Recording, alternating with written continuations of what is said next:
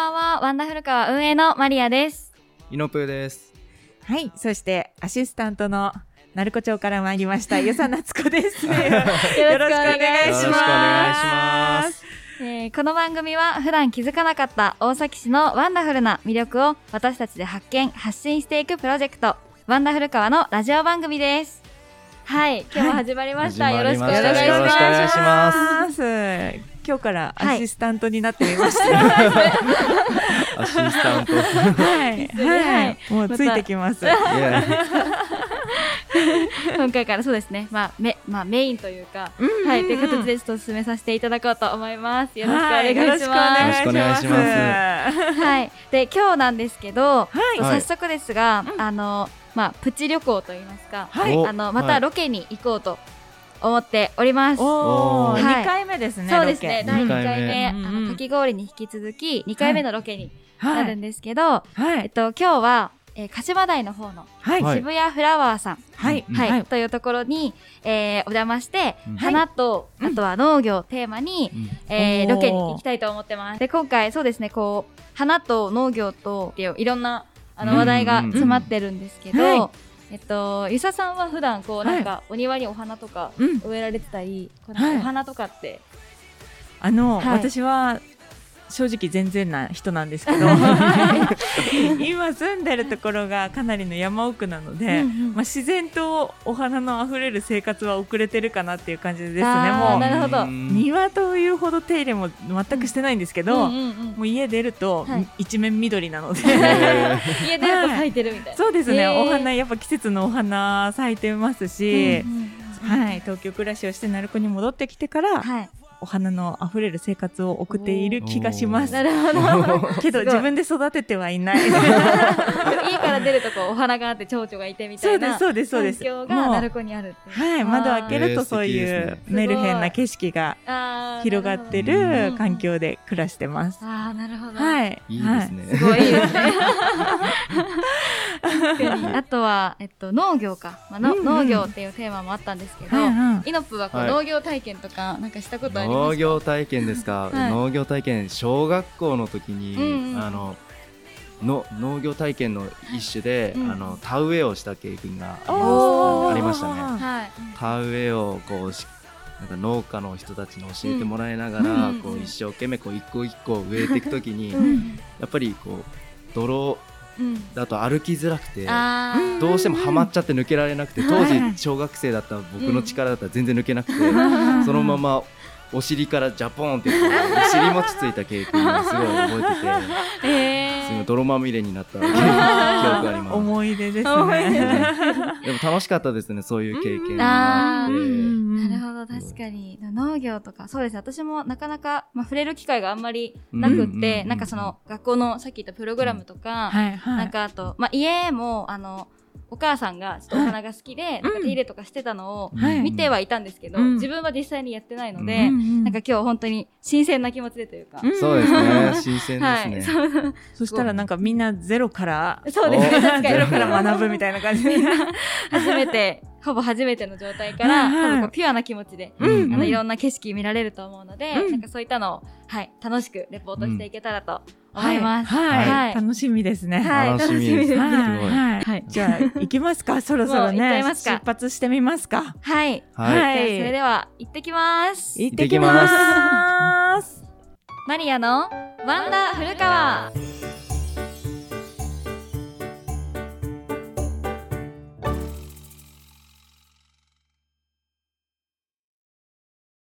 はい、えー、それでは今回ですね、えー、鹿島台にあるはい渋谷フラワーさんにおはい邪魔しております。はい、はいえーイノプーと、そうです来ておねります。来ましたね、はい。で、今回は、えっと、その渋谷フラワーの、え渋谷さんに、とお話を聞いていきたいなと思います。渋谷さんよろしくお願いします。よろしくお願いしよろしくますお願いしお願います。しますはい、どうぞ。はい。えっと、私、ま、あの、大崎市古川の方に住んでいて、まあ、でもこの鹿島台の、ここのうん。お花屋さんに来るの初めてだったんですけど、このお花屋さんはいつ頃から始められたんですか、えっとね、ちょうど10年かな。ちょうど10年くらい。うん。ええあ、ええ。なるほど。あの、震災のね、はい。うんと、3年ぐらい前にここに来て、はい。そして、あと土地を、おまあ、造成して、うん。あと開拓して、はい。ね、そして温室を建てたのが、あの、震災の前の年ね。で、完成して、ほら、さあ、スタートって言った時、あの、地震が来て、うん。うん、それで、まあ、慌てたんですけどあも、ーここ、たまたま地盤が硬いんですよ。うんそれでね、あの、大した被害じゃなくてね、あ、うん、助かったんですよ。ああ、そうだったんですね。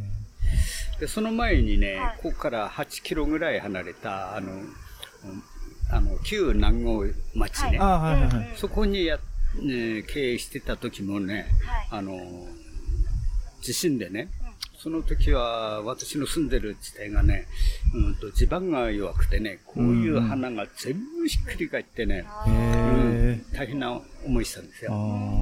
あ。だからね、ここに来て、まあ、あの大震災でもね、うんまあ、停電とか水道がなくなってね、うんまあ、苦労はしたんですけども、はいまあ、1ヶ月ぐらいでね、まあ、順調にね、ああ、そうだったんできたですね。からよかったでした。へえ、すごい。なるほど。震災の前の年、2010年にそうです建てられて、そうだね。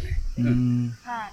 なるほど。でも地盤がここは結構固めなんですかすごいんですよ。へえ、すごい。うんだからね、今でも地震ね、うんと、2ぐらいだとね、感じないね。ああ、そうなんですか。うんそんで、ほら、ニュースとかね、あと次の日、まあ、近所の人に来て、うん夕べ地震すごかったね、なんて言われると、うんこうんうんこ、いや、意外とね。ねえ、びくともしないみたいそう。だから大体ね、だから揺れ具合って、1、2っていうのはわかるねう。ーん。このくらい揺れたから4かな、なんてね。あーそんな感じですね。へえ、すごい。すごい。でも、あの、もともと、もともとというか、このお花屋さん始められる前も、なんかお花屋さんやってたのか、その、お花屋さんややることになったきっかけとかを、えーっとでね、うん聞きたいなって思ったんですけど。うんまあ、ずっと代々はあの田んぼ一筋の、稲一筋の農家だったんですよね。うんそんで私が、うんと農家継ぐ頃なった頃、まあ、農家が少し斜陽になってきたんですよね。うんうんうん。それでほら、あの、農家とか畑とかっていうのは、どうしてもほら、自然の天候が、ほらね、うんえー相手だから、天気のいい日は、とにかく一生懸命はかどるように仕事しなくないわけですよ。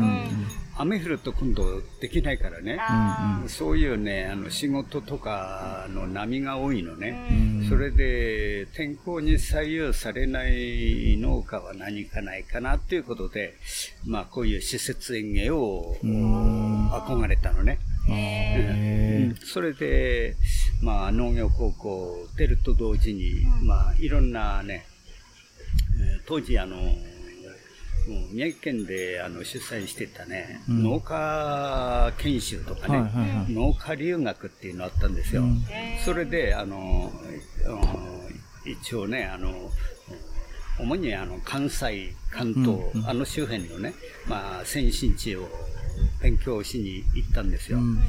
それで、ますます自信を持ちまして、うん。で、まあ、花にスタートしたんだね。ねで、最終的に決断したのは、ほら、えーと、神奈川県にね、まあ、住み込みで働きに行って、うんで、まあ、こういう手ほどきを実習して、それで、まあ、作ったのね。うんそれが、だから昭和42年だったんですね。その時スタートね。だから結構長くうんなりましたね。もともとはそのおこお米を中心に作られてたけどそうですね。そのまあ、天気の変動とかもあって、こういう、うん。まあ施設この施設園芸だとやっぱ天気あまり左右されずに左右される、管理できたり。うん。うん。まずはほら、はもう雨降ってもはい。何かできますよね。確かに。屋根ありますよね。ね、あとほら、稲作なんかだとはい。5年に1回ぐらいあの例外つってね、ああの実のならい、ほら、夏なんかあるわけですよ。うん今暑くてみんな大変だなって言っても、これね、農家だったらね、これ寒かったらね、みんな、日本中の農家、みんな、あ青くなるんじゃないですか。うん。果物だって野菜だってね、はい。えーほら、取れなくなるからね。だから、そういう点では、こういう温室だと、ほら、温度低ければ、あの、ほら、あの、暖房も入れられるし、暑かったらこのように火桶もかけられるし、比較的、あの、天候には左右されないのね。うん。だから今、世の中、ほら、あの、いろんなキュウリとかトマト、野菜でも、ほら、施設園芸つってハウスね、そういうのが普及してるわけですよね。な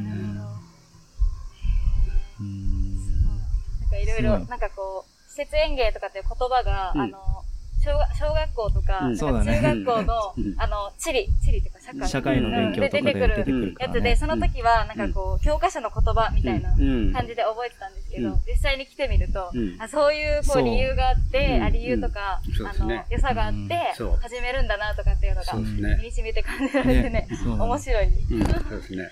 えー。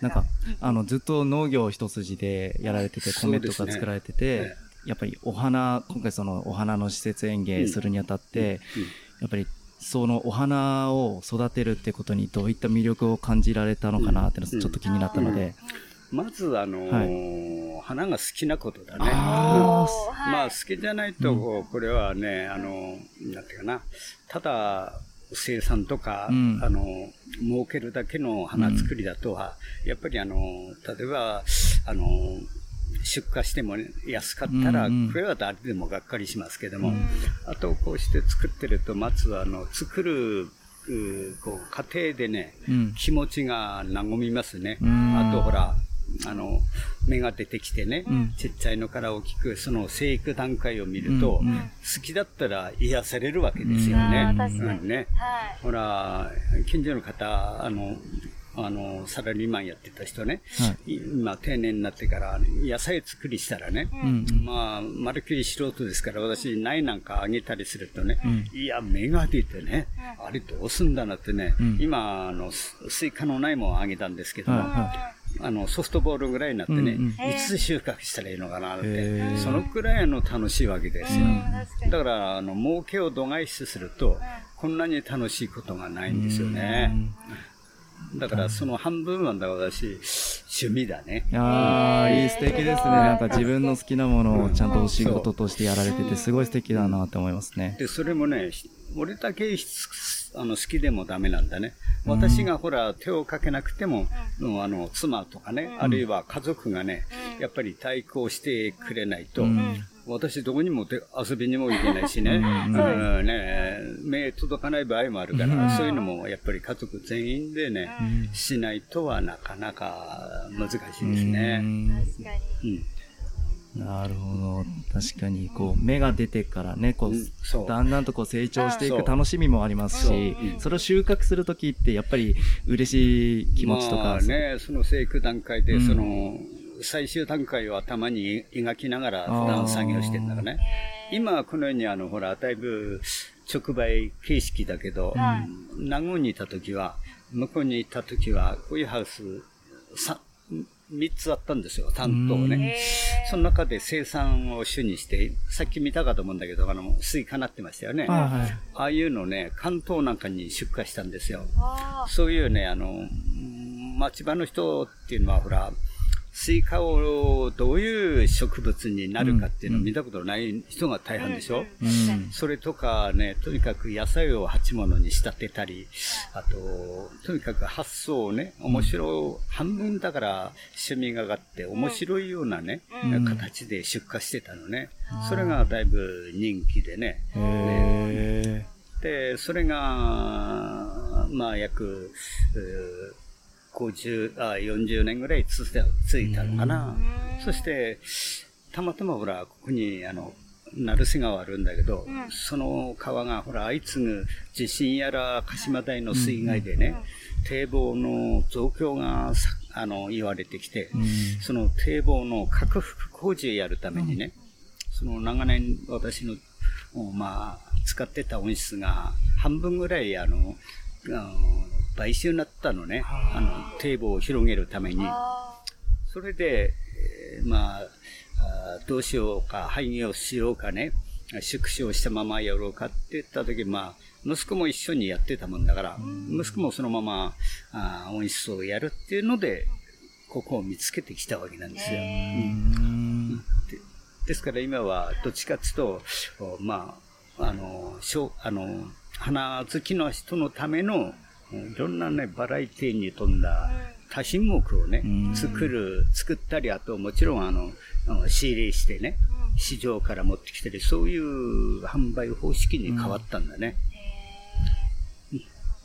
このいろんな種類あるのは、自分で、あの、ご自身で育てられたうんのと、、そう。こうあとは、ど、どっちが多いですか？う自分ーんと、今ね、どうだろうな。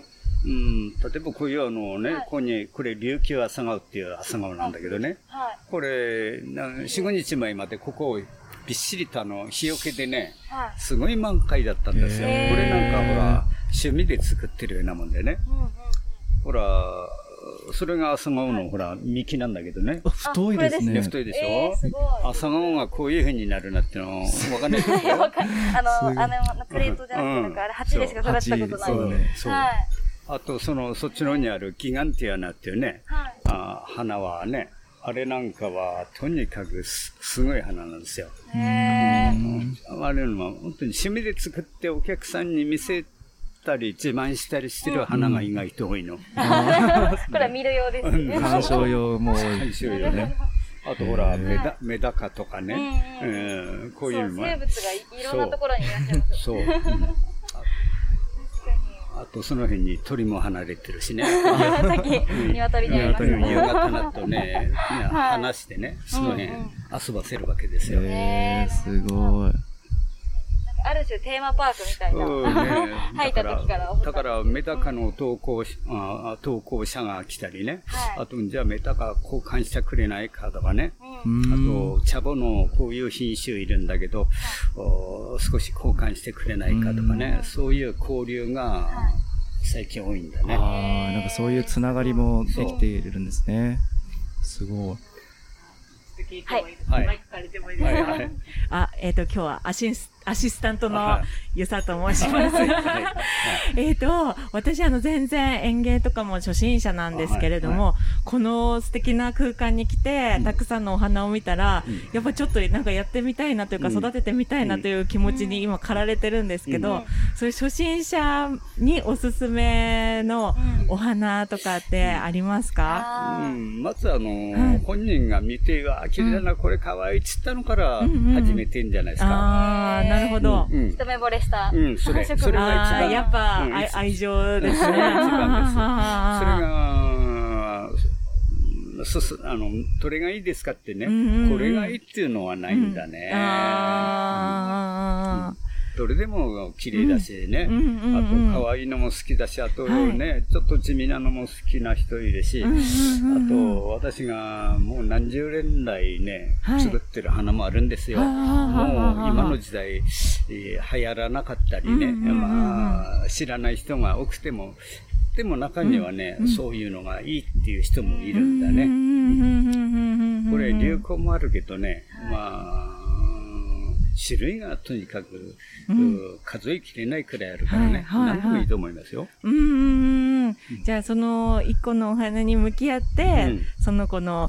あの、育てるコツみたいなのを掴んでいくのが一番いいですかね。うんうんうんで、私もほら、本当に何十回っていうくらい、あの、失敗してますからね、どの花でも。うん。だからそういう花、失敗した経験をもとに、ほら、あの、お客さんに相談を受けると、大体ね、失敗の原因っていうのを心当たり経験してますから。なるほど。アドバイスはできるのね。なるほど。うん。じゃあちょっと失敗しちゃった時、うん。こちらに来るとお話聞けるって感じですか、うん。だから、ね、それは心強い。はい。だから、ほら、いや、枯れるわけないから、じゃあ持ってきてみてって見る。まあ、この、まあ、医者と同じですよね、はいはいはい経験でね。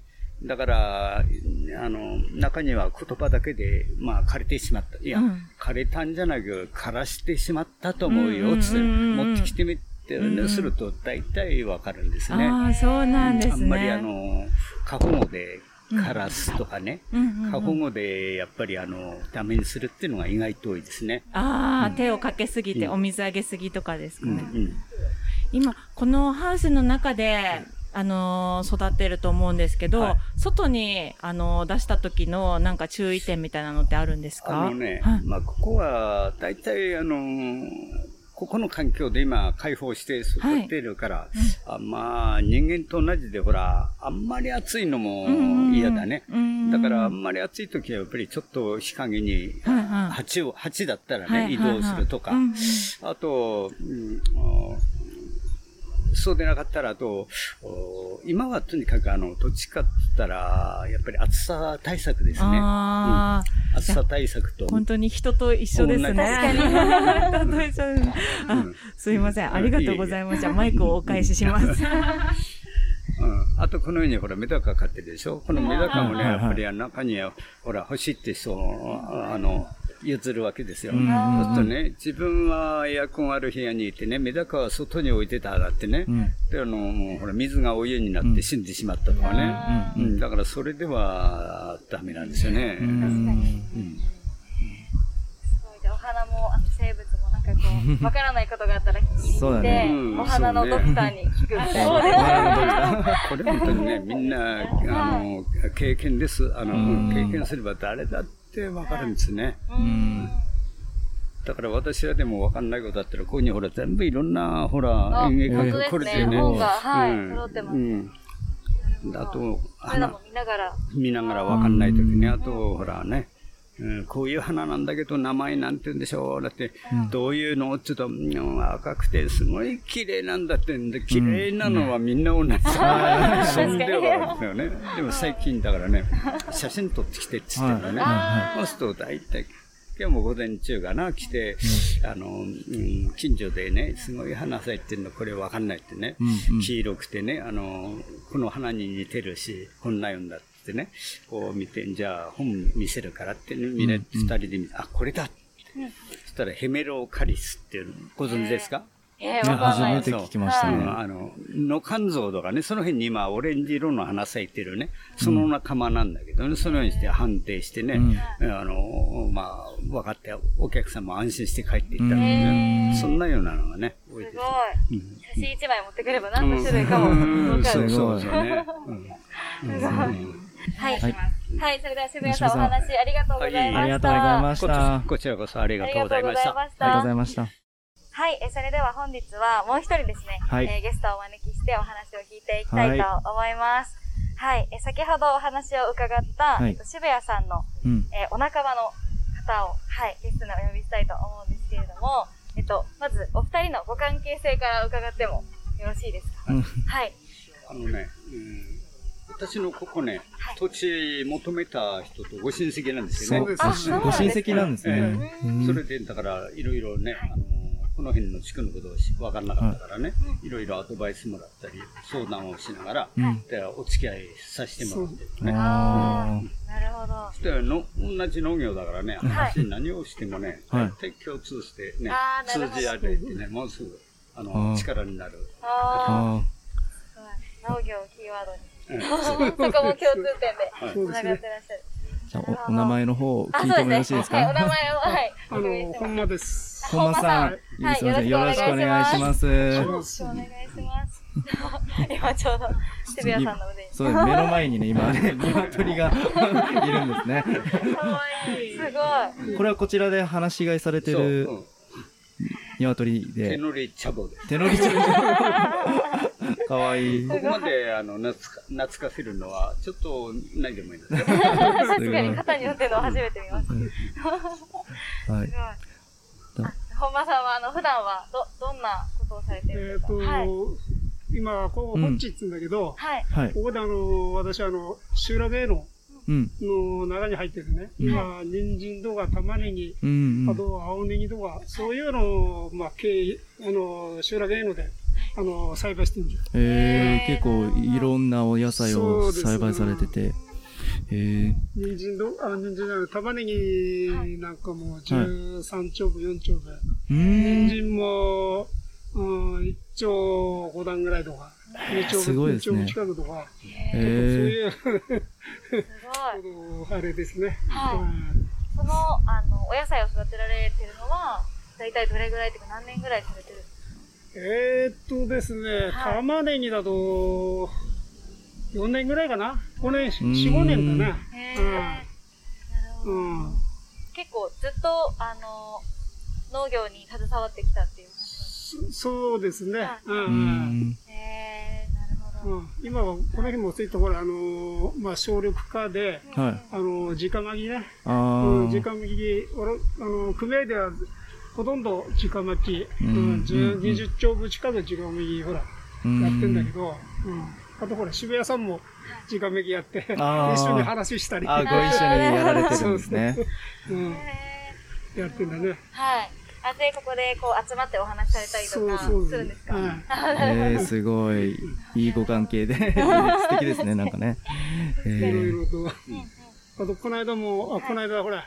えっと、小島さんですか？はい。はいでちょっと、はい。私、花お願いしに来た時、ちょっといいで、はい。そして私、ほら、馬の鈴草、アゲハ、ああ、はい、はい、ははい。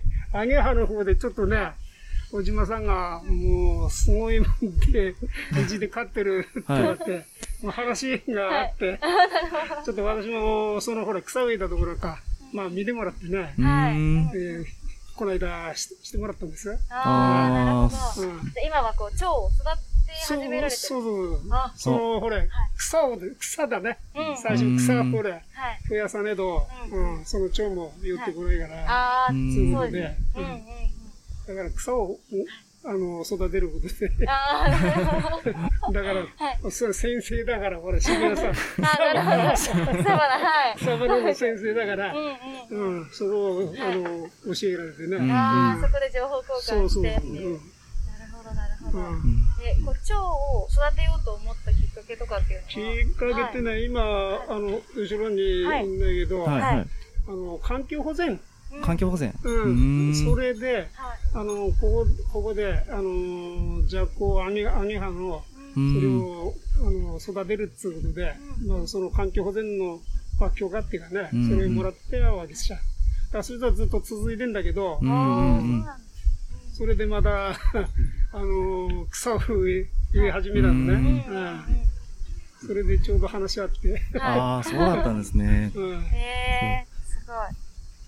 環境保全のために、こう、なんか蝶を育てて蝶を育てるために草とかを。今、か、そうそうそう。へへー。ー。あじゃあ、ゆくゆくはこう、なんか、草と、あと、お花とかも生えて、こう、なんか、蝶々が飛び、飛び交うというか。そうそうそう。はい。そういう、まあ、環境っていうかね、うん。そういうのを、ほら、あの、作れたらいいなと思って、ああ、ちょっと、素海敵ですね。陸の人にもうん。お願いして、と、やってんだけどさ、なるほど。か、新しい観光スポットができそうな感じですね。蝶々がたくさん飛び交ってってなったら。うんだね。それは、鹿島台を拠点にされていやいや、この、これは、はい。あ、この地域。この地域だけの、こああの地域だけのやつ。独自のなんかそうですねなる。ほど。鹿島台の、ここの地域だとなんていう本、本地だね。本地。本地。うん。本地、鹿島台の本地っていうところっていう地。域で、その超プロジェクトみたいな。そうそうそう。ん環境保全のやつで。環境保全のために。うんやってんだね。えあー、すごい、素敵ですね。初めて知りました。うんすごい。なるほど。それでね、何年か前からほら、うちの花を環境保全にはほら、うんあー使ってもらってるんですよ。はい、はでい。たまたま去年ね、うんいろんな話したら、ほら、うん今、うん蝶をして、馬の鈴草っていう植物ないってことを話を聞いたん。うん。で、その辺いろいろ見たんだよね。うん。だから似通った花あったのでね、それから約1年経過して、だからこの間たまたまほら、内間さんがうちに来て、うん。その話したところにね、いや、本間さんがまた花の相談できたから、はいはいはい。そういえば、これはいいね。おえー、すごい。ね、紹介してね。うん。小島さんがうちの制作部長というはい。ワードをちょっとあ、入。れてもらって。はい。あの、このラジオ局の、えー制作部長の小島さんが、この蝶、蝶をご自身で育てられているっていう経緯もあって、うんはい。で、そこで、この、と渋谷フラワーさんで、こう、たまたま、出会って、たまたま出会って。たまたま出会って、なるほはど。すごい。すごいですね。なんかね。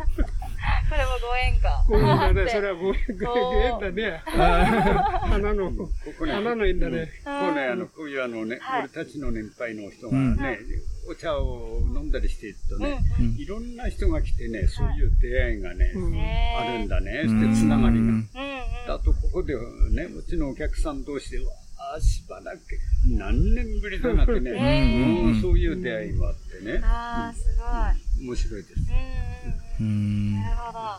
でも今そうですよね、なんかコロナとかそのオンラインとかそうですね。が、あの主流になってきてる中で、やっぱリアルでのつながりってやっぱり一番深いなって、うん。だはい。ね。そういうのは。話聞いてて思いますね。だから、ここにいろいろあの写真やらぶら下がってるものあるん。ですよ。うん。うん。これみん。なね、あの、うちのお客さん。が、ほら、飾って、こういうのなん。かもね、はい。あとほら、あ後ろのほら、うん絵手紙、へあれなんかもね、はいわざわざうちの花を買っていったお客さんが、絵手紙で送ってこすのね。うんい。えー、すごい。あと、写真も私、写真やってんの飾らしてない、その辺。俺うねん、みんなそんな感じでね、えーすごいたくさんありますから。ねすごい。うんお付き合いになって。なるほど。花から始まって、その先でこう、ね、なんかやりとりだったりとか。そうですね。これからどんどんこう蝶プロジェクトとかもあるので、こんだんたくさん蝶が出てくるようになったら、そういった写真とかも飾るのも素敵ですね。確かに。うん楽しみです。はい。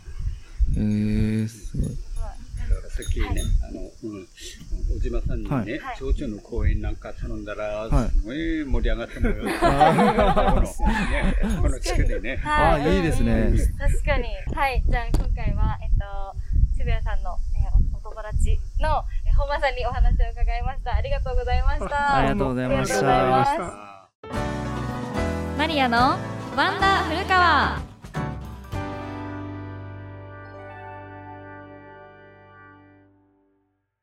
はい、えー、今、今ですね、えっと、渋谷フラワーさんからはい帰ってきました。帰ってきました。帰ってきました。楽しかったですね。楽しかったです。すごい楽しかったです。はい。ね、渋谷さん、ちょっはいとお話、うんあのーうまくできるかななんておっしゃってたんですけども、そうでしたね。すごく話題豊富な 方でしたね。こちらからお聞きしたいことをたくさん お話ししてくださったので、はい。すごい良かったですね。確かに。ご家族皆さんでやってらっしゃるっていうのとか、あと、初心者ね、の私何がおすすめですかって言ったら、うんやっぱ好きなものをね。あそうですよね。言ってましたね。ねなんか自分の好きなものを、やっぱり最初に育ててみてっていうのはおっしゃってましたね。ねそうですよはね。いいいお話だなって思いました。うんうんうんうん。好きだからこそこう10年以上もなんかうん本当にその施設園芸はいやられてるんだなって考えると、うんなんかその好きなものをこう、うん大切にするっていうその思いが込められてる、あのうん花屋さんなんだなっていうのをこうお話を聞きながらもすごい伝わってきたので、うん。なんか農業とか花っていう側面からもそうだし、はい。うん。まあ、あとはその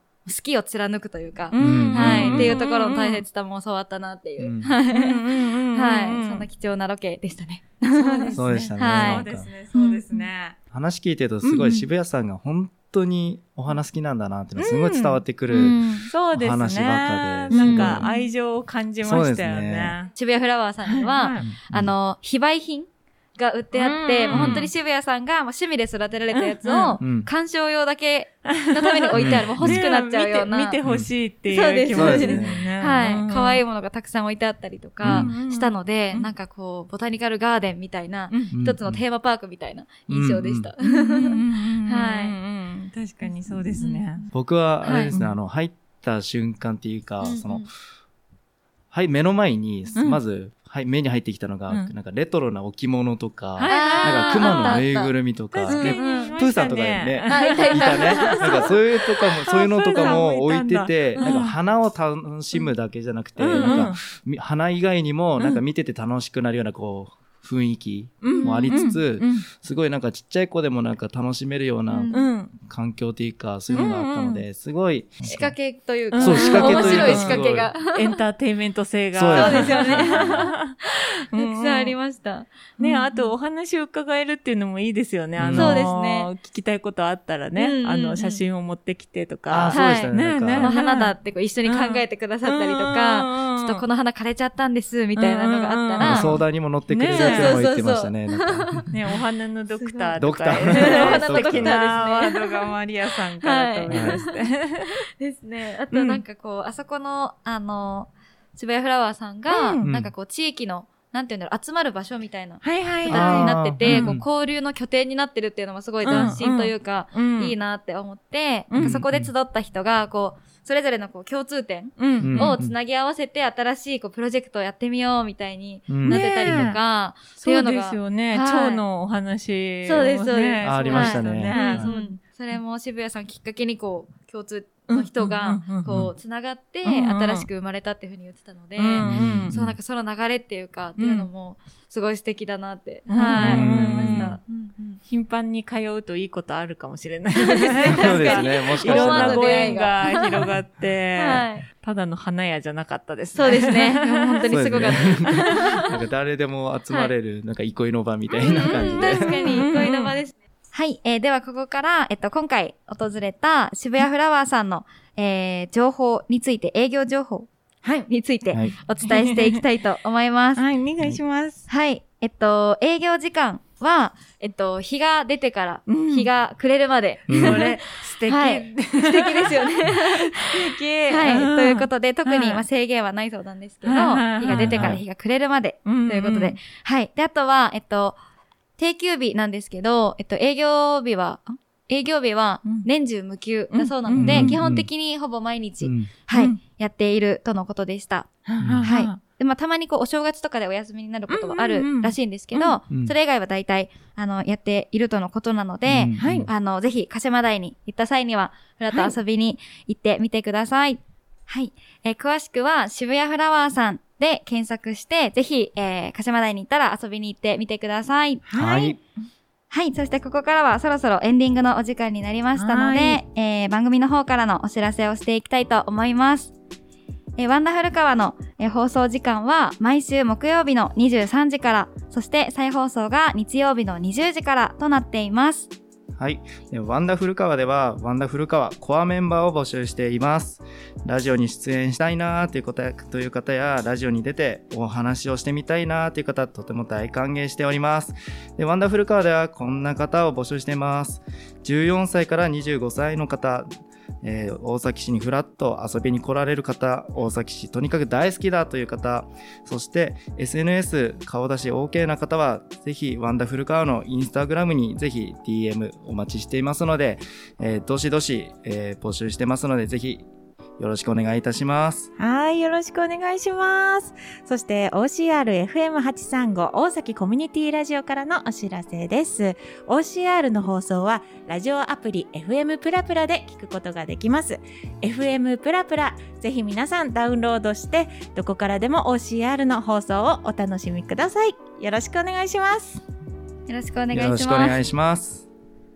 はい。えー今日、はい。2回目ですかね。イノプーと行ったのうん。2回目の二回目ですね。ロケかなと。うん。そうですね、そだったうですね。んですけど、はい。本当にまた今回も楽しかった。楽しかったね。天気も良かったし、そうそうそう。すごい素敵なね、うん。あの、渋谷さんとか、あとそのお仲間の方とも出会えて、うんはい。いろんな話聞けてよかったなと、本当に。確かに。なんかこう、花とかはい。農業とかって、なかなか普段生活してるとあんま触れることなかったんですけど、うんうん。今回、あの、渋谷さんからお話聞く中で、はい。なんかこう、やっぱ実際にこう、生産者の人うん。から話を聞くと、はいはい。なんかやっぱり、なんて言うんだろうな、こう、例えば、教科書の地理で習いましたみたいな情報じゃなくて、こう、リアルな声が聞こえたので、うんうんうん。なんかまたこう、学校で習うのとは違ったような観点からすごい、あの、ね。考えることができたなというか、うん。はい。確かにそうですね、あのロケ終わった後にねあの、はい。制作部長の小島さんから水豚をごちそうになりました、はい。そうなん美味しかったですね、す。すごい美美味しかったたでですすね。はい。だからあそこの、えっと、あれは市場ですかね。市場。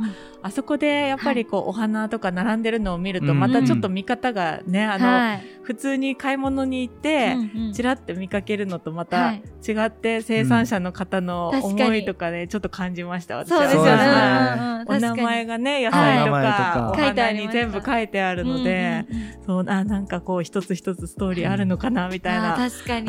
そうですよね。うん普段だったらなかなかあんまり気にすることがないというか、ちゃんと見てないかもしれないですけど、だっていろんな方からお話聞いていくと、うんうん。また視野が、視点が広がるというか、うんうんうんうん。はい、っていうところで、また大きな気づきがあった回でしたね。はい。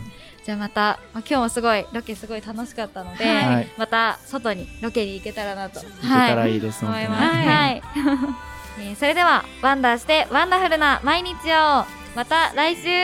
バイバイ。バイバ The brightest colors fill my head. A million dreams are keeping me. A million dreams, a million dreams.